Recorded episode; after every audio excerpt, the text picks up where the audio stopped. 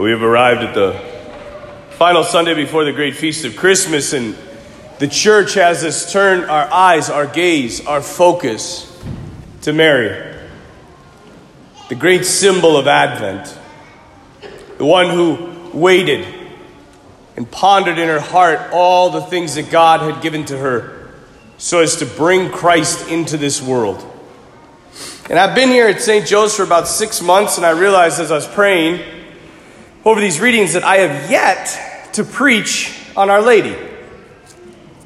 Something tells me St. Joseph would be upset about that himself. And yet, she is the love of my life.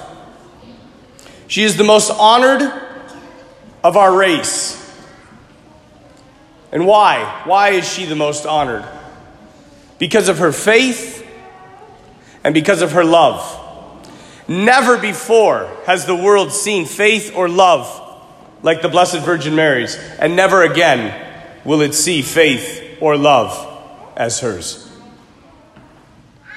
What made her so amazing was her immense fidelity to God. No matter what situation she was in, no matter what she was dealing with, no matter how bad it was, she remained faithful. I think we have maybe this image of Mary's life as this beautiful, holy, pious, you know, peaceful sort of life where she has her veil on and she walks around prayerfully all the time. Her life was a nightmare, full of danger and darkness. She was pregnant from the beginning out of wedlock, which meant certain death by Jewish law. She didn't know if Joseph would stand by her or not.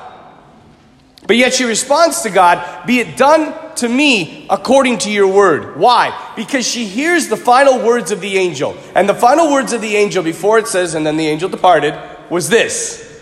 Does anybody know it? Yeah, oh, just scratching your head? Oh, okay. the final, you guys got to read your Bibles. Read the Christmas story. We're right around Christmas. It's only a couple chapters in Luke or a chapter in, in Matthew. The final words of the angel is For behold, all things are possible for God. And Mary believed that. You know, I sit back and I say, Do you believe all things are possible for God? Yeah. Prove it to me. How much control do you take in your life? How much are you always trying to manipulate the situation to make it go the way you want? Mary never did that. She never did that. At the time she was going to give birth, they aren't even at home. They're in a barn. You know, the funny part is, I don't know if you guys ever pray with this stuff, but I prayed from the side of Joseph, right? Because Mary's immaculately conceived. She can't do anything wrong. Jesus is God. He can't do anything wrong. So poor Joseph, right? I mean, he's always kind of the, he's like the drummer in the band. Nobody really knows who he is, but he's always kind of like holding it all together. And I got to think, you know, they're going around, he's knocking on doors, and Mary, you know, she's like, uh, this is God's child. And he's like, okay. And he, he, he gives himself to that. And then they're walking around. It's like, you know, hey, you got any room in the inn? Nope, sorry. I mean, Joseph, I'm Joseph. I'm like, really? Help me out here. It's your kid. I'm just trying to provide. right? And then, I mean, it's, it, I mean, it's, it's terrible, but it's also kind of funny. I mean, the poor guy, you know, the angel spoke directly to Mary, but how does, how does Joseph receive all of his messages?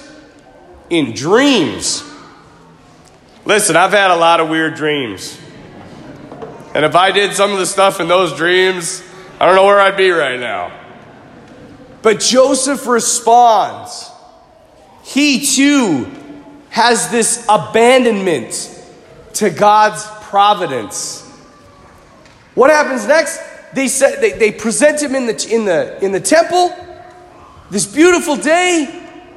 And what does Simeon come and say to Mary? Behold, he will be great, but a sword of sorrow is going to pierce your heart. Great. More good news about the Son of God. Then Herod tries to kill him. Then Joseph has some random dream and says we're supposed to go to Egypt. They get to Egypt. About five years pass. Joseph has his practice set up as a carpenter. And lo and behold, another dream. The poor guy must have just been afraid to go to sleep. You know, I mean, again, I put myself in Joseph's shoes. Goes to bed, all of a sudden has a dream. Get up, go back. I'd be like, come on. You're killing me here. But he does. But she does. Then, after one year, they lose the young child Jesus in Jerusalem. Imagine that. You have one job protect the Son of God, and you lost him. Then he sets up for his public ministry and leaves her to fend for herself as a widow. Then he's arrested and tortured. Then she sees her son disfigured, pinned to a cross, bleeding and suffocating to death, only to hold his lifeless body in her hands. And this is the woman who all generations have called blessed. How about that? And yet, through all of her life, her heart continues to say those words she initially spoke to the angel Be it done unto me according to your word. This is what makes Mary so necessary, so beautiful. The woman of all women. Because she never quit. As she stood at the foot of the cross, looking up at her dead son, every promise broken, seemingly,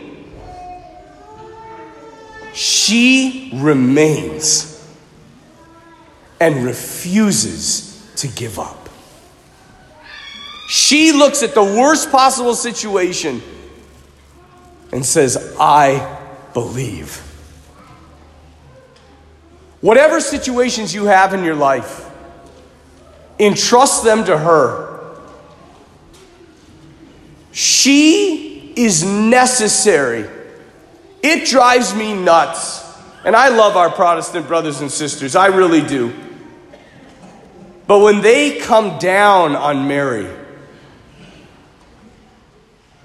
you know, if I was, if I'm your friend and we're best friends, and I'm like, hey, I want to introduce you to my mom, and you're like, I want nothing to do with your mother. That would hurt me deeply. How can we want everything to do with him and nothing to do with her? My friends, she is one of the greatest gifts ever given to us.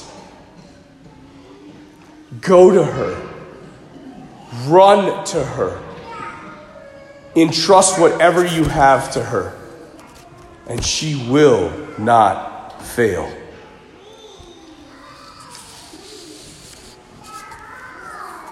When I was in seminary, I had the opportunity to go to Ephesus.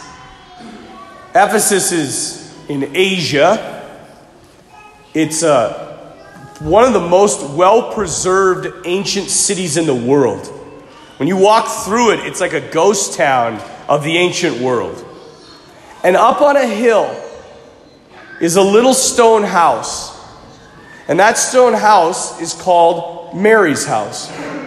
Because remember, when Jesus died on the cross, the last thing he did was look to John and said, Behold your mother. And it said that John took Mary into his home from that moment onward. And tradition holds that John went to Ephesus and lived there with the Blessed Virgin Mary. In this little house, there is a spring, as in many Marian shrines, that swells from the ground underneath the house, and it has miraculous healing powers. When we were there, we ran into this really old Franciscan. And when I mean old, I mean old. Like ancient old. Like this guy, and he was the real deal Franciscan. Like he had patches all over his habit that he had sewn on. Big beard, smelled funny. And I remember talking to him, and I said, Father, you must have seen a lot of miracles because you've obviously been here a long time. And he said, Yes, I've seen many. And we seminarians, we said, What's the greatest miracle that you've ever seen in your life? And he said, Come and I'll show you. And he took us back behind the shrine out in this little area, and there was a shed. And he opened up the shed, and inside the shed were wheelchairs and braces and crutches. And we were sitting there and we're like, oh my gosh, like, are these all the miracles? And he said, yeah. When people are healed, they leave their things here. And we said, well, what's the greatest one? And he said, the greatest one is that wheelchair right there. And we're like, well, tell us the story. What made it so great? And he said, that man, 20 years ago, was hit by a drunk driver. He was paralyzed from the neck down, and his wife and three children were killed upon impact. And we're like, what happened? And he said he came here to visit the shrine. And like, did he was he healed? And he said, Yeah. He went to confession, he received the anointing of the sick, he drank from the water, and he stood up. And we're like, that's the greatest miracle ever. And he looked at us and he said something I'll never forget. He said, Boys, that's not the miracle. Like, what are you talking about? The guy was paralyzed from the neck down for 20 years and now he walks. How is that not the miracle? He said, That's the physical miracle. But the real miracle is this that after 20 years of unjust suffering, and having his wife and three children taken from him unjustly, that that man never lost his faith and love in the church and in Jesus. My friends, that is what we call the miracle of faith. And the first one who received it was Mary. And she wishes to give it to every single one of us if we go to her, if we love her. Just like Mary, you will stand at the foot of many crosses. And I pray that you never lose your faith in those times. And you won't if you stay close to your mother, who wishes to stay close to you, especially in the darkest of moments. The one thing that Mary did is the one thing that we all must do, namely, to bear God into the world. Our joy is that Mary did this as a human. She did it as one of us. And she did it through the ordinary daily life that every one of us live. She taught us it's possible. She taught us it's worth it. She is truly our life, our sweetness, and our hope. Mary, Mother of God, pray for us.